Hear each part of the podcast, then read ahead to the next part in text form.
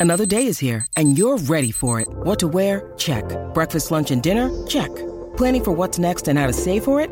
That's where Bank of America can help. For your financial to-dos, Bank of America has experts ready to help get you closer to your goals. Get started at one of our local financial centers or 24-7 in our mobile banking app. Find a location near you at bankofamerica.com slash talk to us. What would you like the power to do? Mobile banking requires downloading the app and is only available for select devices. Message and data rates may apply. Bank of America and a member FDIC.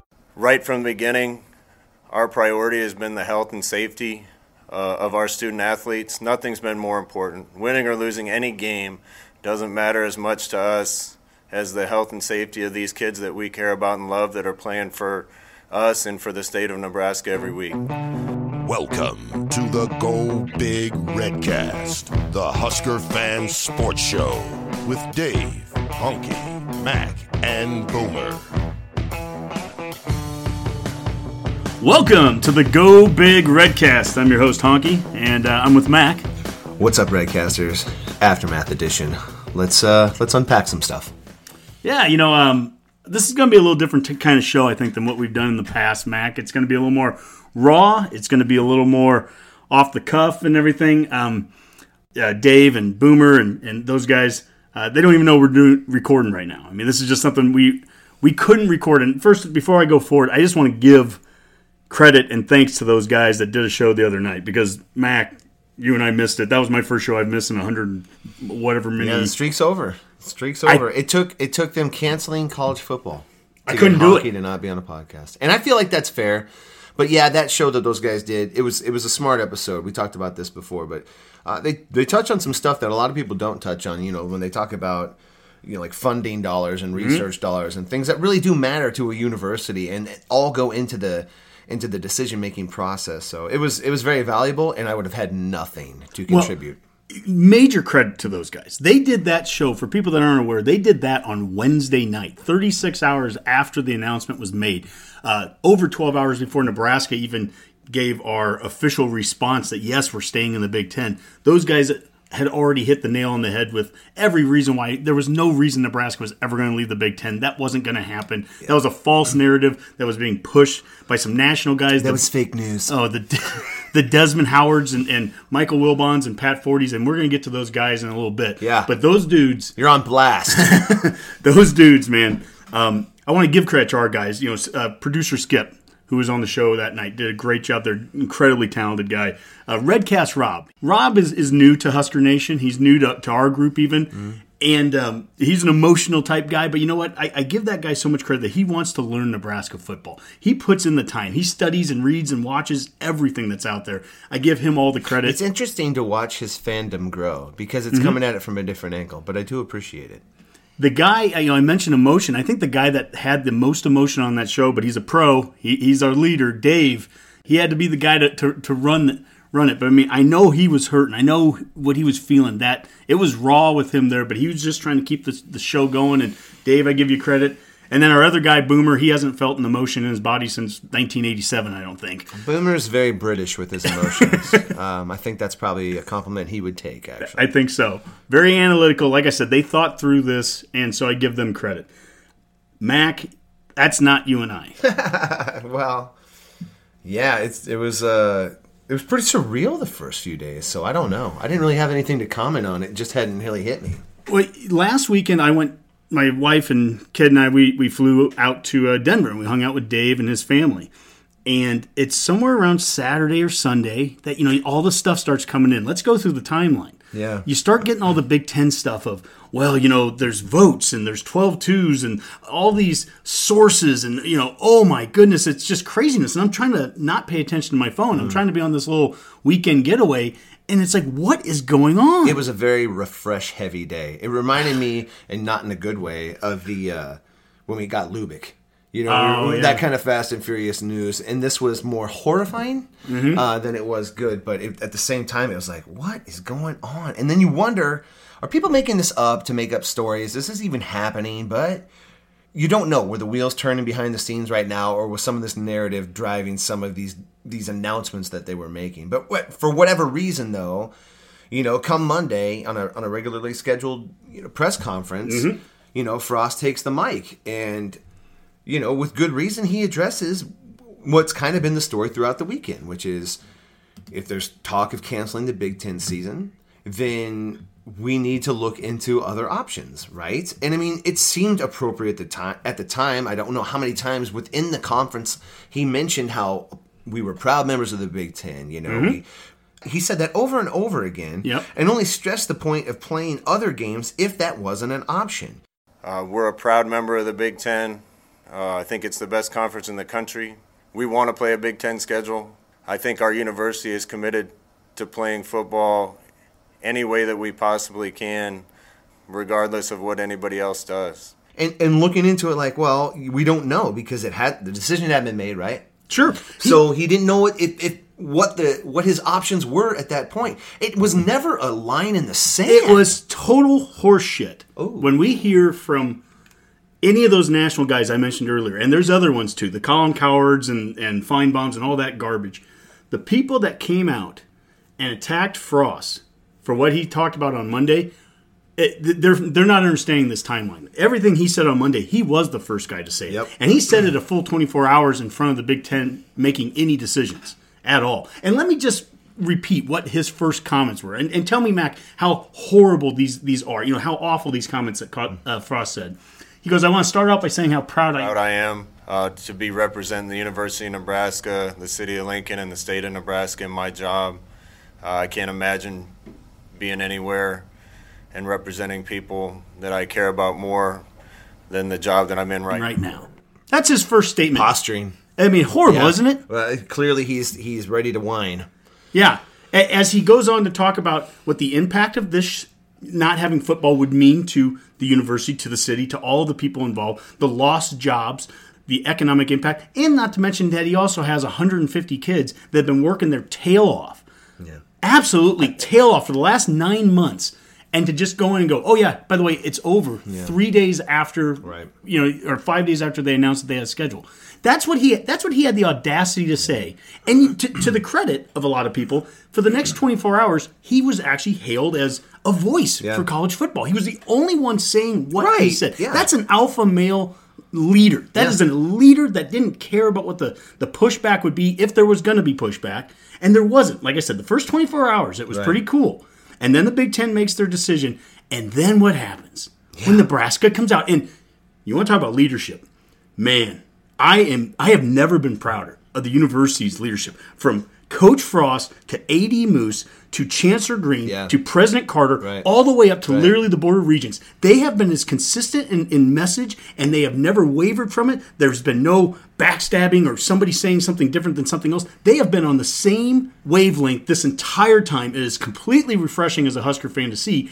And it also would ex- completely explain why we might be confused that the Big Ten made the move that they made in the way that they did. The leadership at the University of Nebraska has been incredible. The guys that I've worked with, uh, from the governor to Ted Carter uh, to Ronnie Green, Bill Moos, and others, our board of regents, uh, we're committed to playing football at the University of Nebraska.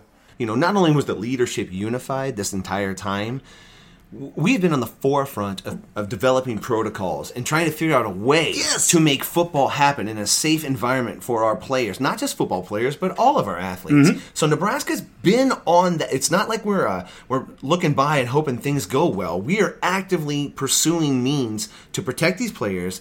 Have a college football season, save all these local businesses, and, you know, make sure that the economy doesn't take another ginormous hit after this terrible virus has hit us. You know, so it, it's not just the fact that we're wanting to play football. We've we've been producing.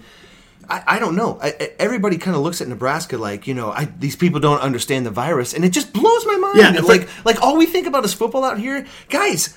Look look at the people making decisions in the Big Yeah. Ten right now. They a lot of them have been consulted by UNMC, so it doesn't. Well, the UNMC, not- the UNMC guy was in charge of the Big Ten COVID response. I mean, he we UNMC has played a major role in this. If you've lived in the state of Nebraska for the last six months, you can't turn on the TV without a commercial that either has Bill Moos or Scott Frost, or there's the other one that has Rhonda Revelle and, and Hoiberg and, and Ryan Helds on it, and a bunch of athletes, and they're all telling you. They're saying wear masks, social distance, do all the right things. Right. Anybody that wants to sit there and attack Nebraska in any way Yeah. that we aren't serious about this virus, Yeah. it's ridiculous. It's ridiculous. It's ridiculous. But going back to what we were talking about, which was, you know, the way Frost came out and how this message was received. You know, Urban Meyer talked about it earlier this week, but coach's job is being a player advocate, right? I mean, Sure. you go there and you do sit on a couch and you tell these these players' parents, "Hey, I'm going to take care of your kid for the next X amount of years. You know, I'm going to help develop him as a as a man. You know, I will do what I can to to make this kid what I said I would, as long as he puts in his his side of the work. And and that's the thing. These players have been doing their side of things, mm-hmm. and these universities are letting them down. And you know they could probably point to some incidences where players have gone out and gotten COVID and brought it back. And but listen, you know, kids will be kids. But I also find it interesting, like, where are all the people when these players were talking talking about, you know, maybe unionizing and developing a player league and getting paid on image and likenesses? They seem to have a lot more people backing these guys up and telling them, yeah, we got to take care of these guys. They they put themselves on the line, which I agree Their, their with. voices are important. And I agree with that. But it seems like when these same players say, "Hey, we really want to play. We've been we feel safe here. I feel like I'm taken care of. I feel like the best thing for me to do is to continue playing football." At that, then it seems to be like, "Shh, guys, the adults are talking, and Mm-hmm. you don't really have input. Neither do your parents, and we're not going to exactly tell you how we came to this decision anyway." So, shh, you know. But like, I don't see anybody standing up for players when they say that. That that that's my thing. I mean, Well, other than other than fans that don't understand how viruses work. Well, you're speaking of parents in Nebraska. In just in the last 24 hours, uh, we have there's a new Twitter group at Parents Nebraska, and and it's the the Nebraska version of this. And I'm a proud follower. proud follower. Yes, follow them at Parents Nebraska.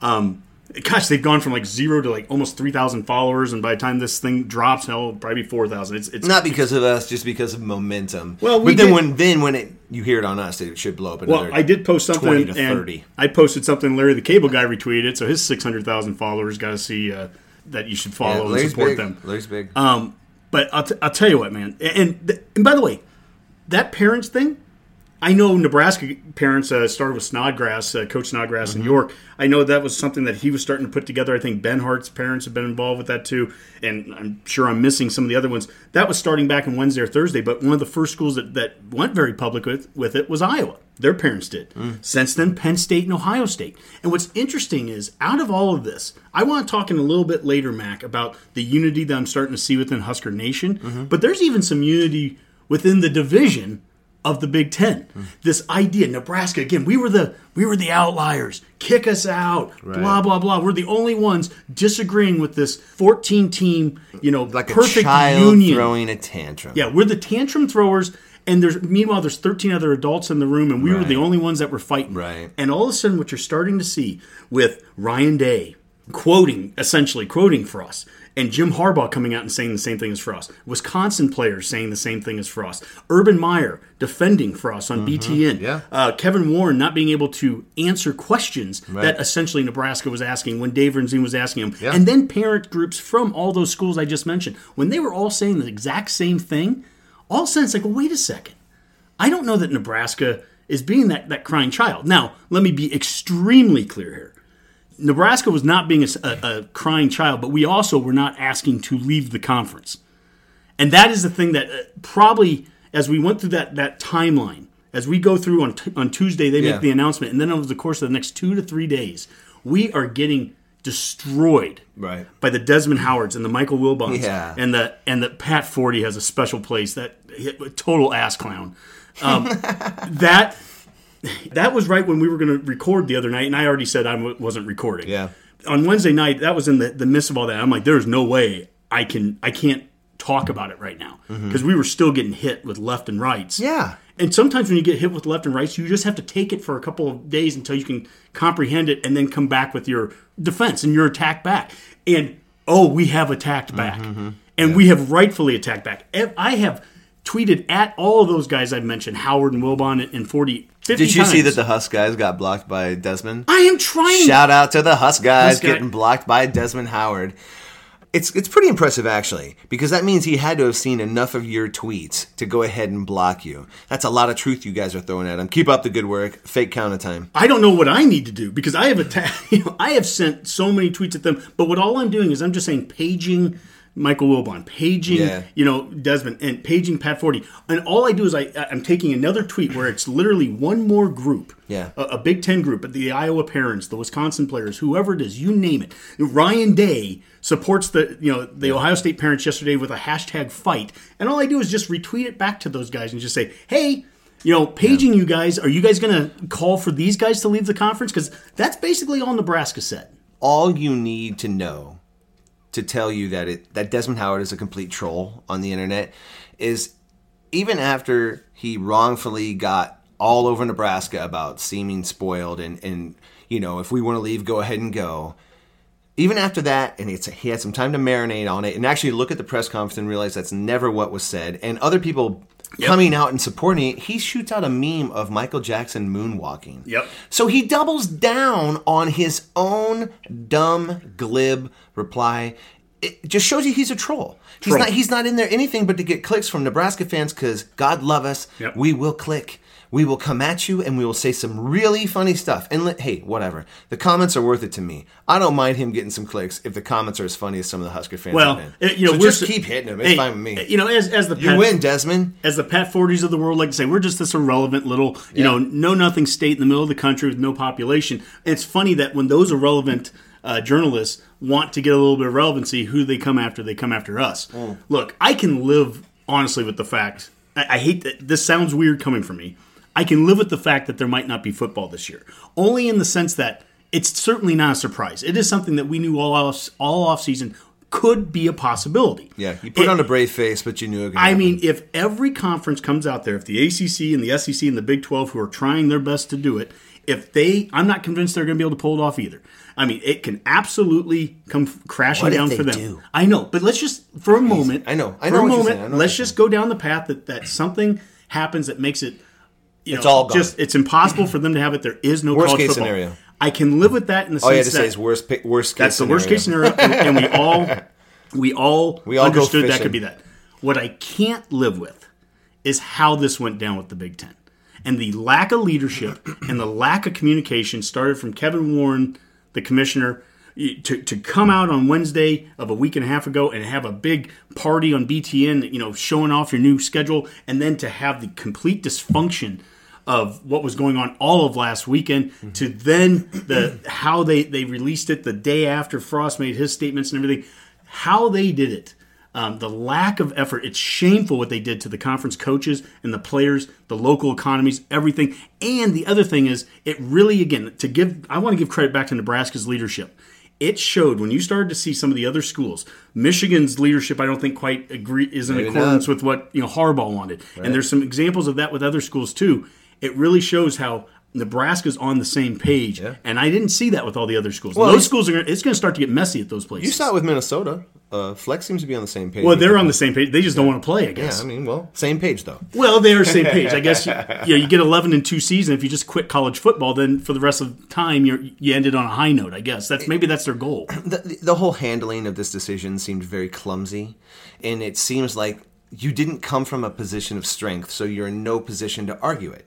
And when you're seeing so many people, Iowa families, Nebraska parents, you see mm-hmm. Ohio State. Now Justin Fields has got a player thing going, right? Yep. You see so many people going, "Hey, you know, we want to talk about this," and Yep. it's crickets, and it's like, well, oh, so what are are you just a you're just a ruler, or are we having a talk about this at all? Because it sure seems like we didn't have a lot of leadership, a lot of leadership. Decision made, shut up. We're not going to talk about it. Like that's a weird Yeah. kind of stance to take, and. You know, some people, Desmond Howard, Michael Wilbon, seem to have zero problem with how this has been fed to the whole entire conference. Not just Nebraska, but the entire conference just got this news. Hmm? And I promise there isn't a football team in this conference that's happy to hear they're not going to play. I don't care what the presidents say, but there's not a football player on those 85 scholarships per team that's going, awesome, man, we finally get out of a year of football. They're not doing that. So that's not being taken into account. You say player safety. And at the same time, you look at me and you'll say, we'll play in the spring and then we'll play in the fall. Are you kidding me? Yep. I'm like, okay, football's a dangerous game. football's a dangerous game. We all agree upon that. And I'm not saying we're not taking extra risk with COVID, right? Mm-hmm. I'm not. We also agree that CTE is a far more likely thing to happen to this age group of males in the prime of their life than maybe coming down with COVID and seriously doing them damage. I just uh, I don't know the numbers, and someone could check that, and I hope they do because I bet I'm right. But we're gonna say now. Let's go ahead and cram two seasons into that and bang on these kids' heads for that much longer because that's acceptable. That's fine. There's no long term consequences. This is just player safety, guys. This is just player safety. Well, I, I'm struggling to field those those kind of statements without the facts behind them a little bit, and also the offset of well, they're being monitored. Well, they're being fed perfectly. Well, they're in excellent shape. No one's looking after these guys better. You send some of these guys home. They have better access to medical care here. If we send them somewhere else, are they going to have doctors screening them for, for symptoms? Are they going to have people taking care of them? Are they going to have access to medical care if they do contract the virus? Where are they going to go and what are they going to do? If we send them home, they're not going to have access to regular testing to make sure that we know who has it, who doesn't, who they should be hanging out with, who they shouldn't. Again, I, I truly believe at the bottom of my heart in regards to testing and the things that we can do for our players that they're safer here than they are if we cancel season and send them somewhere else. I work a little bit in public health. So you send some of these guys home, and let's say mom and dad don't have Blue Cross Blue Shield, but they have something else. Then you know how long the line is at, at the medical clinic they might go to? Mm. You know how long it takes to get care? That's not the case here. So stop saying it's 100% player safety. If you want to change it to liability, a truer argument. Just tell us Let's it. say that then, because Just be true. then then we could talk about a whole different circumstances that maybe we could still play, but I feel like we don't want to have Well, that you, conversation. you already you already kind of gave it away with with a little bit of what you do in your own life, Mac. my soapbox is humongous right now. well, you gave it away a little bit because I, I wanted to call you out for a second. You're just well, you're just you don't care. You're just a fan that just wants to see football. What the hell do you know about COVID? Have you ever worked with somebody that has COVID, Mac? yes, Oh, wait, you have. lots of times. Oh, you mean you mean you care about humanity and you care about football at the same time? Yeah. You mean a guy like Rob Zaska? I'm a very good person. Yeah, a guy like Rob Zaska with Doc Talk. Yeah. that they did a great show last weekend. If it, by all means, listen to Doc Talk the second you get done listening to this. If you haven't already, here's a doctor. Yeah. this I think he knows what he's talking about. I've heard he's also a good person. and he also, you know,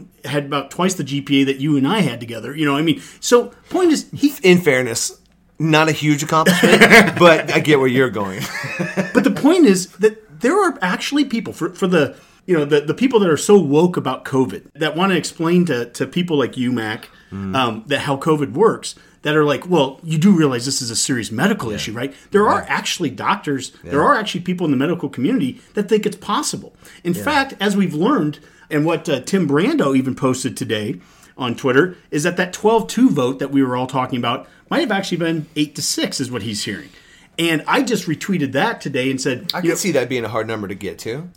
you know, that's a lot of numbers to count. well, and what is eight? You know, you think about how close this is to playing or not playing. Wow, what if, did it- if it's eight to six, and then and I all I said after that was I retweeted it and I go, think about this for a moment. The original vote was eight to six, not twelve to two as originally reported, and even that vote was based off of a myocard. How do you say it? Myocarditis. Myocarditis. sorry. myocarditis study that a University of Michigan cardiologist has later called flawed. So the potential is that this vote was eight to six, and that was even with potentially flawed data that they were basing it off of. And at the end of the day, you know what? I don't care about the votes. I don't care about what the Big Ten does. This is what I'm going to ask. This is my my tall tale ask that comes out me. about this. All offseason, we've used one word over and over again, and it was flexible. Let's just be flexible. Right. Husker fans, you're going to need to be flexible. Coaches need to be flexible. Players need to be flexible. What I'm asking for isn't a crazy thing here. I'm asking the Big Ten to be flexible. I realize that there are contracts in place and there are TV Yeah. contracts and all that stuff, and those are fine and dandy 99.9% of the time. But guess what? Right now, we are asking for the first time since 1889 to not play football. And we have had pandemics in between now and then. This isn't the first time that that's happened. I'm not downplaying COVID. Wear mask, people, do all the right things. And at the same time, Yeah, Spanish flu people are looking at you like, yo, we played. Dave and Boomer have. I'm not have- trying to be flippant about this this Well- either. I know this impacts people. Yes. But I just this is more about my irritation with disingenuous arguments and a lack of clarity, Mm-hmm. and and that's really it. I just feel like there's a lot of lives that are being affected by this, and and we're not getting clear reasons why. And it's not inhumane Yep. to talk about the living amongst those who are also possibly Sipple talked sick. about that It is all- not all an inhumane argument to talk about those who have to deal with life anyway. Yep. So I don't know why that's become the, the, the virtue signaling that you might get sometimes. Yeah, when we talked to Sipple a couple weeks ago, he talked about you know it's humane, it's humanity to think about the people that are affected that are living with this. Yeah. that the, the people that are losing businesses and and all of those. It's humanity to care about those people too, and that's very true. Now, Boomer and Dave have rubbed off on me at least in terms of. Data is important, and I know I'm a, I I swing from the hip. And Not I- me, man. I do some emotion, straight from the gut. but the data thing was interesting because I did want to look up Spanish Terrible at flu. directions, by the way. Yeah. Never follow me. I wanted to look up Spanish flu just because that's the thing that we're most compared to right now. And 1918, You typed it in wrong and it was Spanish fly. uh oh. Delete history. Sorry. Spanish flu, 1918. Do you know, Matt? Do you know how many people died from Spanish flu? No. Over 100,000? The the numbers there were these ranges of like 500 to 800,000, but but the one number that I saw was 675,000. Okay. Okay. Do you know how many people lived in America in 1918? Uh, significantly less than now, but I don't know. 103 million. And you compare that today, right now we have roughly 320, 325, something around those lines. So if you would just to, to change the population today, times it by three, if you times 675,000 deaths by three, you're somewhere in that 2, 2.1 million range. Transition to today, that would be what Spanish flu would be in today's terms. Right now, we're sitting at around 170,000 deaths due to COVID. Mm-hmm. And every one of those deaths is tragic. Every one of those deaths is terrible. Sure. I'm not downplaying a single one of them. Okay?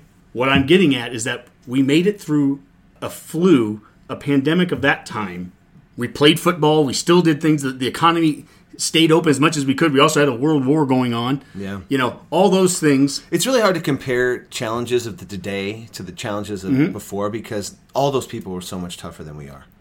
All of them. And they and, and by the way, there's photos of them at a football game, fans in the stands. I'm and sure and you none know of them wearing? smiled Well, you, could, you couldn't see because they were wearing masks. because they had no teeth. Well, they had no teeth, but they also they were wearing masks. No, so there were precautions being put in place, and I also trust that in t- 2020, not 1918, we have made amazing advancements in science and everything that we can handle this, and we can be smart about it. It doesn't have to be 90,000 people in the stands. We get that, but everything that we talked about for months and months and months, it's just amazing. How in a 24, really about I'll call it a 72 hour period, Yeah. starting somewhere on Saturday, decided right in that window. yeah, from that Saturday all the way to the Tuesday announcement, there was about a three day period of where it's like, whoa, whoa, whoa, wait, what's happened? What is changed? Yeah. Why all of a sudden is this just over?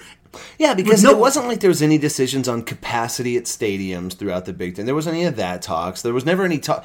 I'm like, seemingly, if you were even going to say, you know, nobody gets to go to the games, essential staff only, and the players, which to me would probably protect as well as anything you could in this world to do it that way, knowing full well that these players also live on Earth where they leave football places hmm. and could get the virus. I know it happens. So that exists. But you never even really heard that being talked about. You never really heard about, you know, like you're hearing already about basketball being talked about being played in a bubble. You, you can mm-hmm. tell NCAA basketball is very like paying attention to this situation because they can't have this. They need to figure out a way to make this this work Sure. because because it just happened to college football, guys. I would have Wow. never expected this. In all the lead up to it, I thought, how could they not figure out some way to make this work in some capacity? So Skip in some way. Skip talked about it on the last episode. This pandemic has really brought about how dysfunctional college football leadership is because the NCAA and all these other examples. In fact, last night, Saturday night, like eleven thirty at night, weird time to drop this, but like the chief medical officer of the NCAA dropped something saying like it's something to the effect of I don't know how we're going to be able to play any sports and blah blah blah. And you know what? That can be a really big statement from someone, and it also means nothing when it comes to football, where the NCAA has no jurisdiction. And it's the thing that Skip kept hitting on, with which was how in the world does football not have some? How can it- the ACC play? I saw somebody say, you know, you can go to the state of Iowa right now, and Iowa State can play, but Iowa can't. You can go to Indiana, and Notre Dame can play, but Purdue and Indiana can't. Pitt can play, but Penn State can't. They're all in the same states. Don't tell me this is medical. Don't even begin telling me this is medical.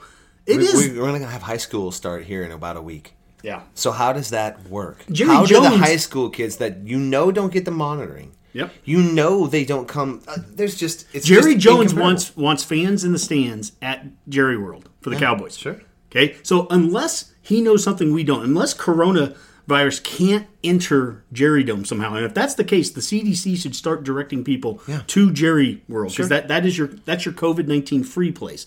Unless that's not the case, and I don't think it is. I think I think the virus pa- spreads in there too. How are we going to have fans in the stands for the Cowboys? How do you have high school games? How apparently, they- those players can't, can't- transfer. So each what do they do to tackle? Is it is it flag football then? Because you can't have contact. I mean, I'm just saying. You it- ask it good gets- questions, It Matt. gets to a point of what, are we talking about here? I mean, are we really going to say we can't? We can't make contact in sports, or we can't do these things and, and protect these kids. I, it just doesn't make any sense to me. And if you're doing at these lower levels, where you where you know the observation and the uh, and all the testing is at an even lesser level, or so do we care less about those kids? It just it none of that plays right in my ear for some reason. So at some point we've got to understand that we will have players get COVID. Yeah. And that for the most part, most of those players will be fine. And that won't be because we're a good or evil institution. That'll have everything to do with how the virus happens to interact with that particular person. What we do know is that for the most part, people of this age group do okay with it. Right? Mm-hmm. So there isn't there's an element of mm-hmm. risk into that. But But, Matt- guess where that player lives? Yep. But on Matt- planet Earth where the virus is everywhere, Matt, not just on a but football Matt, field. what is this virus going to do to that player 30 years from now? Do we know that data? Mm. And the answer to me is, well, no. No. And, you know, there's a lot of things that players play right now that could affect them 20 years from now. Mm. There are players that can't walk 10, 20 years after they're done playing football, but yet they, they took that risk. And there's a, you know, there's a, the brain issues that, that they've had, you know, the, the concussions. We get it. I mean, anybody that plays any sport could be affected by things down the road. And it's the fact that we can't even have the discussion. Well, we didn't try. Like uh, if if we did it, humongous outbreak, players getting really sick. Hopefully, like we don't want anybody to die. I feel so stupid that I have to keep saying that. Yeah, Just for the record, going forward, at no point do I want to sacrifice a life for football. I'm not, but but those two things are not necessarily mutually exclusive. But at, at some point, that we're going to have to realize we have to have some people with COVID on our team because even if we get a vaccine soon, Mm-hmm. then how long do we know till it's effective? Is that next football season? Because if it isn't, then how do we play now? Are we going to have? y- y- It just becomes too many. It's a can of worms to keep doing this and pushing it back. Do you, you know what's funny to me a little bit, Mac, or ironic maybe is the word. I don't know. You and I have been friends for a long time. I mean, we're dating back to the, to the late '80s, and we actually had a job together uh, one summer where we did construction in Illinois. It was our first year. You know, been after our freshman year in college. And we were in Illinois. It was the summer of one of the Bulls' ch- title runs. And I want to say Supersonics, so whatever year that was. so I don't know if this is the right one, but it, I'll still make the point. Is that do you remember the, the game where Jordan had the flu? Mm-hmm. And it's and it has become in the in the lore of history one of the toughest games. This guy fought through the Well, flu now, and played. If you and believe the Last Dance, it could have been food poisoning. could have been yeah. It, so we don't know. it could The have story been. sounds a little weird to me. But continue with your point. Okay, well, either way, he had to overcome some tummy issues. some tummy issues. But let's call it the flu. Let's say it was the flu, and he went out there and hailed, hailed by the by the, the general public for playing through this this sickness. When in reality, I mean, should we look at that and go, "You threatened everyone on the on the court. You could have given everyone the flu." You know, I mean, if we have one guy on the team that has has COVID, you know, he has a, a cough and so, but maybe he maybe he tests negative, but he still doesn't feel great. Maybe it's a Yeah. a false negative. I have no idea, right? but like, is he playing through pain if he plays through that cough, or is he risking everyone out there? I mean, it's a big boy conversation, a big kid conversation to have, Yeah. And and we're not having it. And it needs to happen because there's a lot of lives being affected by some of these choices. Mm-hmm. I, I really, really hope that, and only because I'm I'm a sucker for Disney type finishes to a to something, but this would be a great time for a Disney finish, and this player vote you know, move Kevin Warren's heart to a place where it just beats out of his chest and Mm-hmm. he decides to stamp on that approval of that Big Ten schedule. And in two weeks, we're playing ball.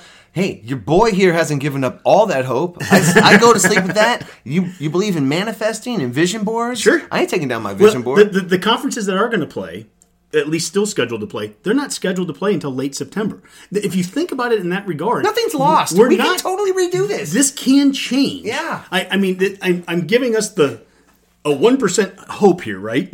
Or I think it's like Yacht Boy or some yacht guy, ski yacht or something on Twitter has. Yeah, some some guy has these sources. He's like a- Yatsky? He's like a 12 year old kid and he has like That'd sources. funnier. Yeah. He has these sources saying that the Big Ten's going to play and all this. And Oh, I love that kid right In fact, now. those sources are supposed to be dropping today, probably as we're recording right now. So they're either true or not. We might need I- to. We might need to take a Twitter time out. we may need to. That's a new feature.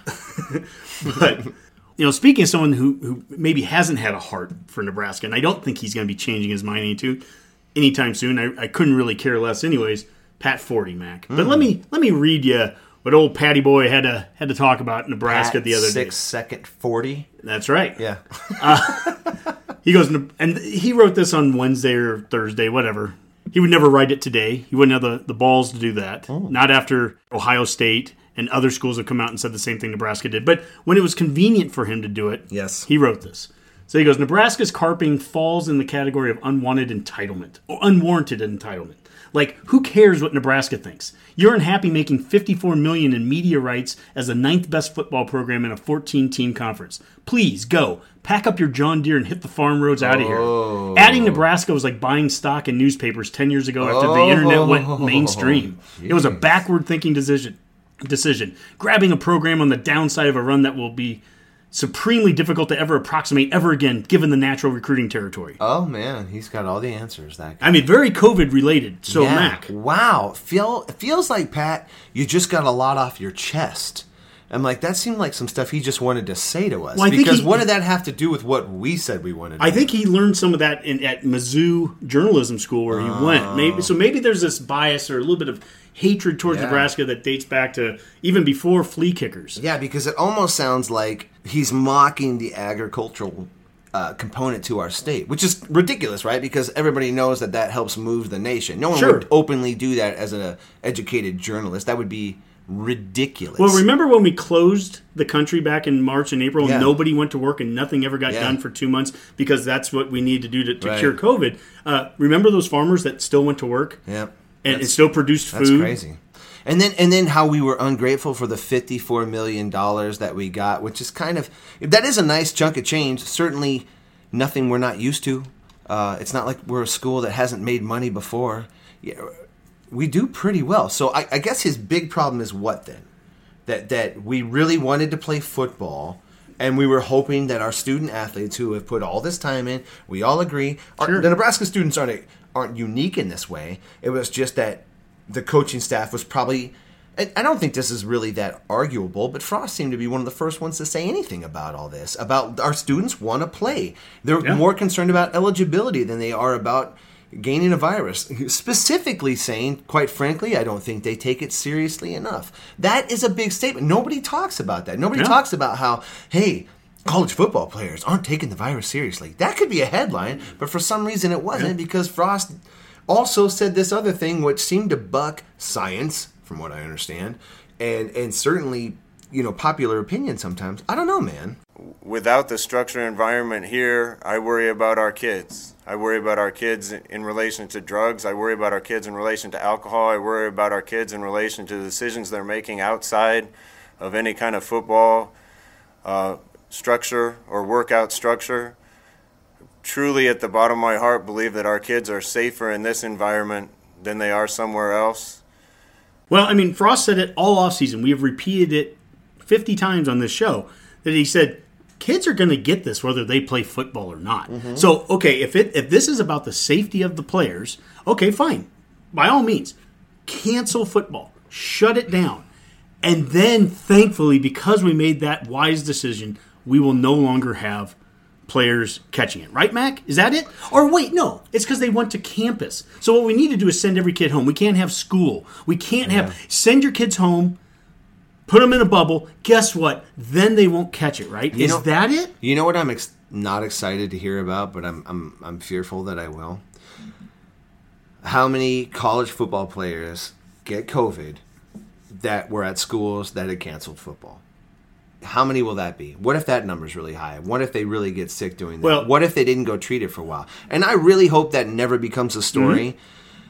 But if it is, then I hope the media is willing to cover that as well and go, hey, this was actually a glaring mistake. We probably should have kept these guys in a place where we could watch them and, and maybe give them motivation to do things they want to do, which is how young kids work. And it's exactly what Frost said that there's no better place for them to be than within our confines, that you know, within the, the medical and the support staff system that they have here with us. It's the safest place for they them to be. they get output, they track their sleep, they track their nutrition, they're checking temperatures every day. If you've been in exposure, you get tested and isolated, and in, in a way that it's not like isolated where you get sent home to work from from work for two weeks because you might have been exposed. Mm-hmm.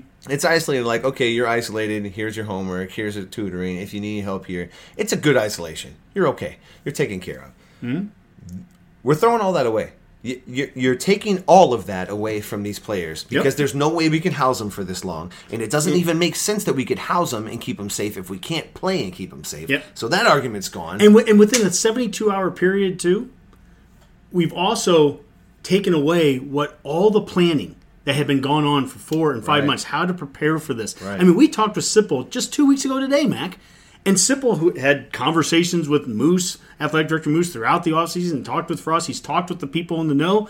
And they were all moving forward with this idea that we were going to have some kind of football season. They didn't know exactly how it was going to look, but we're going to have that. So every single decision and all the planning you do moves forward towards that. And the second, literally within a 72 hour period, that that gets taken away, okay, what happens to all that planning now? Do players go home? Do play? Who knows? well, it's what, certainly what happens wasted, now? right? Certainly feels like it. I know there's people out there that think, well, they've got piles and piles and piles of money.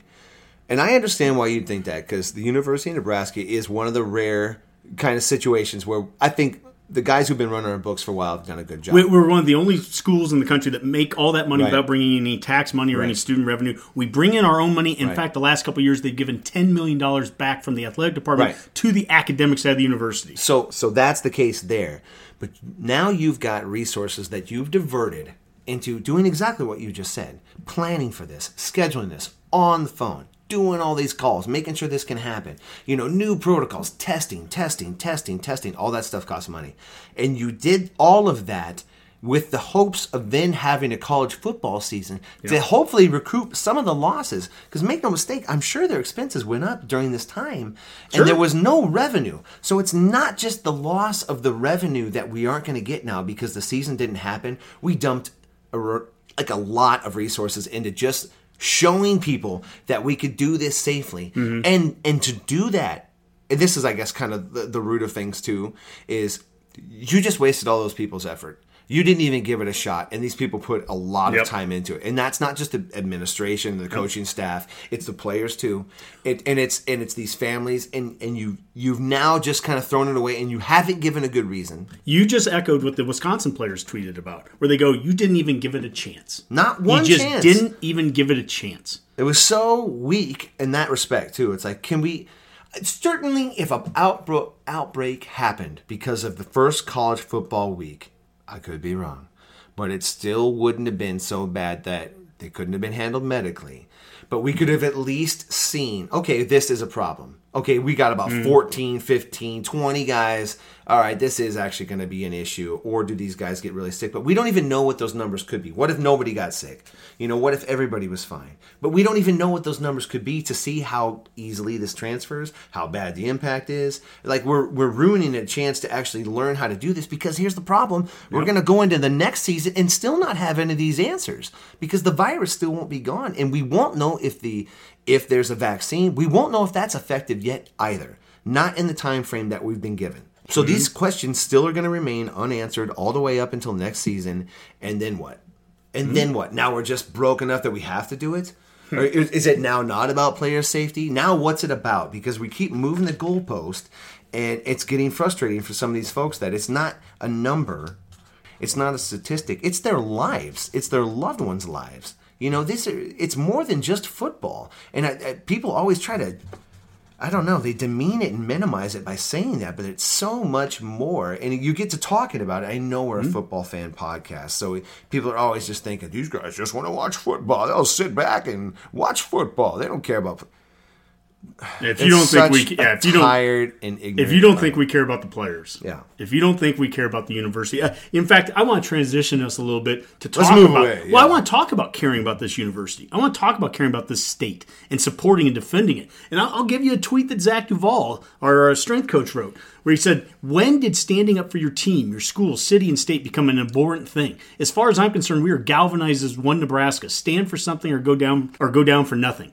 Absolutely." I think the one I don't I can't read the future for Cripe's sakes. I've been saying all along we're going to be playing, and I've also been saying we're going to go twelve and zero the last couple years. This was our year. Obviously, I'm you know I, I'm not the best prognosticator, right? But having said that, what I have noticed that has come out of this week that I think is going to start to become very apparent as we move forward, I haven't seen Husker Nation as unified as it is right now. We and and I'll, I'll date this back to I, we had about a 14 year span, literally from where Steve Pederson gravitated us to mediocrity in 2003, November of 2003, right after the Colorado game, day after.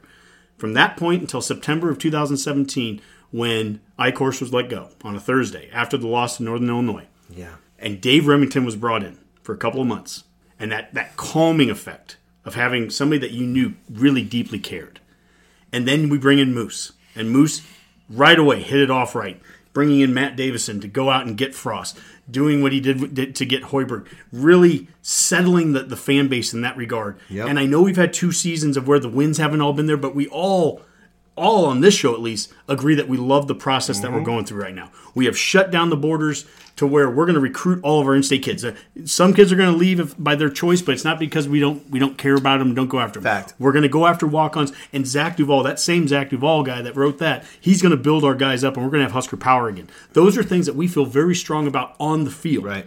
Okay.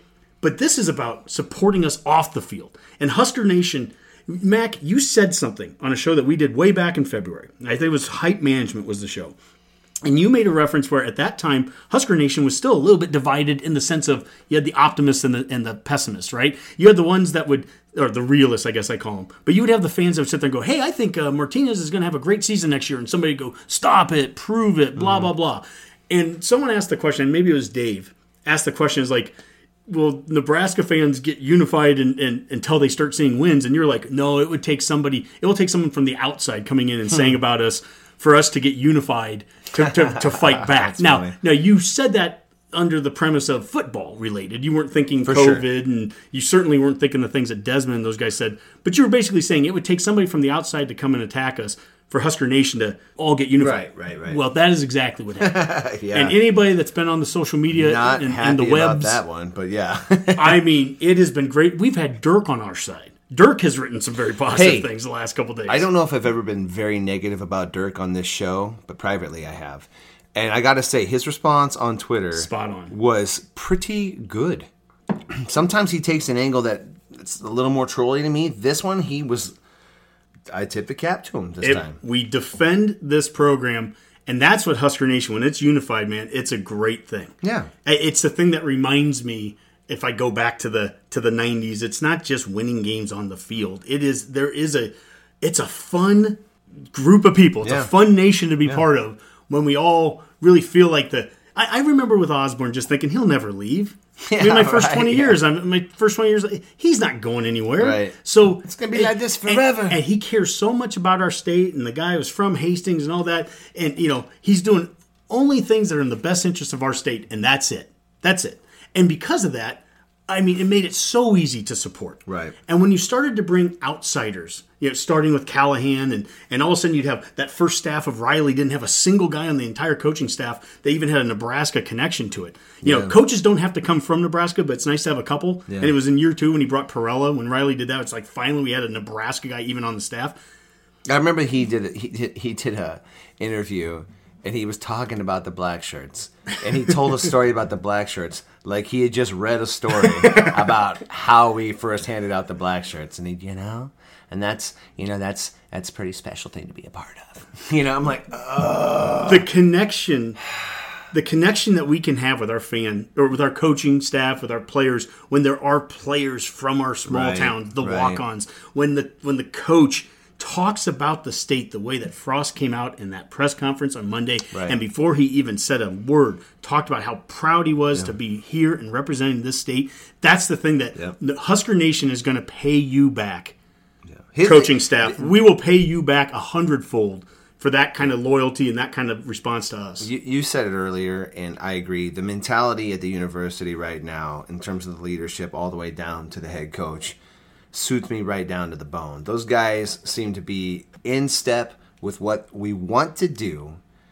You know, I, I understand we talked. You know, the wins and losses aren't quite there. Well, the losses are there. We'd like those to go down, but but once that starts falling in line, and I think it will. I just think there have been too many good decisions along the way, Yep. which is you know adds to the frustration of this year because this was going to be a valuable year one Yep. way or the other.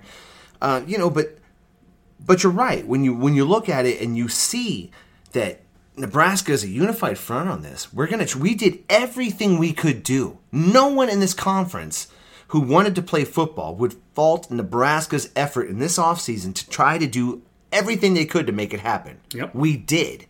And it still didn't happen. And it's okay to be frustrated with that. And it's okay to say the things you want to you to say about getting games for your players who have poured their heart and soul into this and you know what you told their parents you would let them do. You know this is all factored in. It's not so easy. It's not so black and white that you just get to say this guy's a bad guy because he didn't agree with this one thing particularly when you know they didn't listen to the whole interview. Not, i'm going No. back to wilbon and, and Sure. howard a little bit. Like there's no way you listened to that whole interview and came to the conclusion you did. So it's lazy journalism and it, it is what it is but you guys you're better than that to me to just let that go And it's the thing that you're I- conference guys. and it's what makes me so proud to see.